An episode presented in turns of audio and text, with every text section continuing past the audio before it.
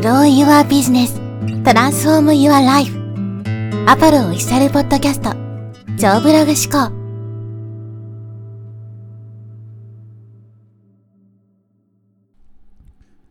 はい、えー、こんにちは、ポロです。今日はですね、ハウ思考というテーマでお話していきます。この話はですね、ビジネスだけじゃなくて、日常生活とか人生全般においても非常に役に立つ考え方なので、まあ、ぜひぜひね、最後まで聞いてもらって、まあ、日々ね、活用していってほしいなと思うんですけども、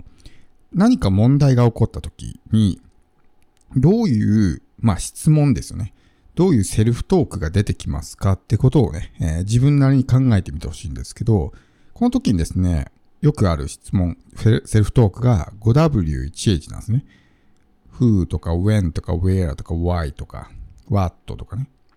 あと H は how ですよね。で、この問題が起こった時に僕が個人的に考える一番最悪な質問がですね、誰がやったんだみたいな、who ですよね。最初に出てくる人っていうのは非常に多席的な思考の人が多いわけですよ。まず最初に犯人を探すみたいな。でも犯人探しって今すべきことじゃなくて、最初にやるべきことはやっぱ問題を解決することだと思うんですね。だけど、それを差し置いて、まず最初に誰がやったのかみたいなことを探す。こういうのはやっぱり多席思考の強い人がよくありがちなこと。誰がやったみたいな感じ。まず最初に一言目にね、出てくる人っていうのは、まあそういった傾向が強い人ですね。で、こういう多席思考の人っていうのは得てして、まあ他人が悪いっていうふうに考えてるんで、自分で反省とか改善とかしないので、まあいつまで経っても成長しないみたいなね、そういう傾向がありますし、何よりお互いに気分が悪いっていうね、そういうデメリットがありますよね。誰がやったんだって言ってる方も気分悪いし、言われた方もね、お前がやったんだろ、お前のせいだ、みたいな感じで言われる方も気分が悪いわけですよ。だから誰も得しないんですよね。もちろんその問題の内容によっては犯人を特定してね、ある程度そういう、まあ、咎めることも必要なのかもしれないけども、すべてにおいてね、犯人探しをしてその犯人を責めるっていうのが最善の策で策であるとは言えないわけですよ。あえてそこを、まあ、スルーしてあげることによってお互いいい関係がね、保てることもあるわけなんで、毎回毎回そういうね、誰がやったみたいなことが最初に出てくる人っていうのは、かなりね、人間関係が、こう、まあ、傷ついてしまう可能性があるので、要注意ですね。で、次によくあるのが、why です。why。なぜこれが起こったのかってことですね。これはまあよくあると思うんですよ。なんでこんなことが起こったんだろうっていう。まあ原因究明ですよね。でもこれも、結局のところ、原因究明っていうのは別に問題解決した後に、ね、えー、考えればいいことなんですね。なぜこれが起こったんだろうって原因を考えるっていうのは、要するに次回同じようなことが起こった時に、それがもう一度ね、えー、同じ間違いを繰り返すな、同じ失敗が起こらないようにするために原因を究明する必要があるわけであって、なんでこれが起こったんだろうってのは分かっても、その解決策が分からなければ、問題っていうのはね、まあ、解決しないわけですよね。だから、なぜっていうのは決して悪い質問ではないんですけど、それだけでは問題は解決しづらい。もちろんボトルネックを見つけるみたいなね、そういう点においては必要なのかもしれないけど、見つけてもその解決策がわからなければ意味がないということですね。で、この Y っていうのはもう一個ですね、あって、これはネガティブな Y なんですけど、なんで自分ばっかりこんな問題が起こるんだろうみたいな。そういうセルフトークをする人もいるわけですね。これはかなりあのマイナスに作用するので、もし何かあるたびにね、なんで自分ばっかりみたいなセルフトークが出てくる人は要注意ですね。そういう人っていうのはもう思考がネガティブになってますし、ね、どんどんどんどんこうセルフイメージが下がっていったりとか、自分はダメなやつだみたいなね、そういう自分を責めるみたいな傾向に、え、なってしまったりとかね、するので、え、こういうネガティブな Y が出てくる人っていうのは要注意です。で、他の3つの W に関してはですね、これは現状把握の質問なんで、まああんまり使うことはないかなと。いつ起こった ?when とかね。where どこで起こった？で、what は何が起こった？これはまあその状況下にいるわけだから、そういう質問しなくてもね、大体わかることなんで、これが最初に出てくるってことは、あんまりないかと思うんですけど、まあ、状況によってはね、何が起こったとかね、どこであったんだみたいなことがわからない場合は出てくる可能性もありますけど、基本的にこういった質問っていうのはね、その状況が把握できていれば出てくることはないということです。で今回のメインテーマである How ですね。これはどうやってっていうものです。で、この How 思考になることが大事ですよって話なんですけど、今まで言った5つの W は全てですね、問題にフォーカスしてるわけですね。なぜ起こったとか、誰がやったんだとかね。どこで何が起こったんだとか、いつ起こったんだみたいな。っていうのは全て問題にフォーカスしてるわけです。以前に問題思考、解決思考みたいなね、話をしたと思うんですけど、問題っていうのは意識を注げば注ぐほど拡大していくんですね。だから問題に意識を向けない方がいいんですけど、そういった質問をしてしまうと問題に意識を向けてしまうわけじゃないですか。ね、例えばさっきの誰がやったんだみたいなこと。それをお咎めとかね、そんな犯人探しとかしなければ、普通にじゃあどうやって解決しようかなっていうね、思考になれたかもしれないのに、誰がやったんだ、誰がやったんだ、お前がやったんだろう、悪い、お前のせいだ、みたいな感じになると、より、なんていうんですか、その、ことが大きくなっていくというかね。それはその、状況も悪くなるかもしれないし、自分の感情的にね、どんどんどんどんエスカレートしてくると思うんですよ。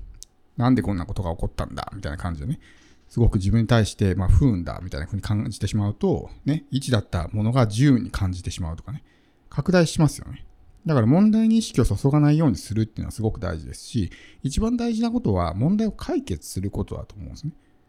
ってなると、解決策にフォーカスを向けないといけないわけですよ。その時に必要になるのが How ですね。この How だけが唯一解決策に向かう質問なんですよ。どうやったらこの問題を解決できるんだろうっていうふうに考えるわけですね。How 思考っていうの。だからこれを日常的に身につけるわけです。何か起こった時に、まず最初にね、誰が悪いとかね、なんでこんなことがっていう前に、これどうやったら解決できるんだろうっていうのをまず最初に考えるわけですよ。で、その後必要であればそういったことを自分なりにね、な、なぜとか誰がとかね、必要であればそこをね、考えていけばいいわけだって。とにかく何事も最初に How で考えるっていうのがすごく大事なわけですね。結局誰が悪いんだとかね、なんで起こったんだって言ってもそこに解決策は降ってこないわけですよ。むしろその問題をよりこうね、傷口をえぐるような形になってしまって、ね、問題をより拡大させてしまうみたいな悪い方向に進んでしまう可能性があるので、ということはやっぱりこの解決策を考える必要がある。これは問題だけじゃなくて目標とかも全部そうなんですね。だから、この何か目標があって、目標とか壁ですよね。自分の達成したい目標があって、現状、現在地点があって、その間に壁があるわけですよ。この壁があるからこそ、ね、壁を越えることができなくて目標にたどり着けないってなった時に、なんでとかって考えるよりも、どうやったらこの壁をね、越えられるんだろうとかっていうふうに考えると、解決策とかね、あ、こうやったらいけるかもなとかって、アンテナが立つわけですよ。自分のその問題を乗り越えて、欲しい結果を手にするための必要な手段みたいなものが、すぐには見つからなくても、ね、徐々にそういった情報が拾えるようになってきて、あ、こうやったらいけるかもな、みたいな。そういう発想になるわけですね。これも以前に話をしたことがあるかもしれないんですけど、問題にフォーカスを向けると、まあ、得てして感情はネガティブになっちゃうわけですね。まあ、問題とかね、その壁っていうのは自分にとってあんまりありがたいものではないので、それに対して前向きに考えられる人っていうのは少ないですから。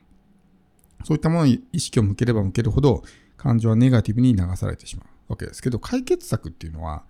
ね、どちらかというとポジティブですよね。それ解決したらその先にはワクワクとかね、まあ、その苦痛から解放されるみたいな喜びがね、待っていたりとかするわけだから、その How っていうね、質問、どうやってこの問題を解決できるんだろうってことを考えることによって、その未来のね、自分の欲しい結果とかワクワクとかね、喜びとか、そういったところに意識が向くような。そうすると感情もポジティブになっていくということですね。このポジティブな状態に感情を保つっていうのが、まあ、人生を生きていく上ですごく重要ですし、これってビジネスにもすごく大きな影響を与えるんですね。潜在意識とか、まあそういったものをね、勉強してる人とか、脳科学とかね、勉強してる人はわかると思うんですけど、感情をこう常にポジティブに保つっていうのはね、すごくビジネスをやる上においても大事なんですね。だけど、こう問題にこう意識を向けすぎてしまうと、どうしてもネガティブにね、引っ張られてしまうわけです。だからそれをいかにね、ニュートラルに戻すとか、ポジティブの方にね、こう、寄せていくのかっていうのは自分自身のまあ訓練というかね、そういった日々の鍛錬でやっていかないといけない。特に一人起業家っていうのは全部ね、自分のそういう内面のコンディションとか、メンタルっていうのを全部自分で管理していかないといけないので、ね、ことあるごとにネガティブに引っ張られているようだよね。当然そんなビジネスなんかハンドリングできないので、一人起業家なんかは特にこういった感情のコントロールっていうのはすごく大事なわけですけど、何事もこう問題思考になりすぎないっていうのはすごく大事で、それは日常に起こる些細な出来事もそうですし、自分がビジネスをやっていく上で達成したい目標、その間にある壁と向き合うときも同じで、どうやったらね、この問題を解決できるんだろうとか、どうやったらこの目標を達成できるんだろうって、そういうふうに考える。それを癖づけていくと、ね、そのハウ思考がこう定着してくるような。何事が起こった時も、まず最初に解決策とか、その達成のね、方法論みたいなことを考えるようになるわけです。なので、問題にも意識は向きにくくなりますし、ネガティブにもなりにくくなるということなので、これは本当にすごく重要なことなのでね、えー、ぜひぜひなかなかすぐにね、定着することはないと思うし、僕も完璧にできてるわけではないんですけど、ぜひね、え何か問題が起こった時に、こうね、冷静さを失ってあたふたするのではなく、まずは、ハウ思考になってね、冷静に考えて解決策をまず最初に考えるということをやってみてほしいと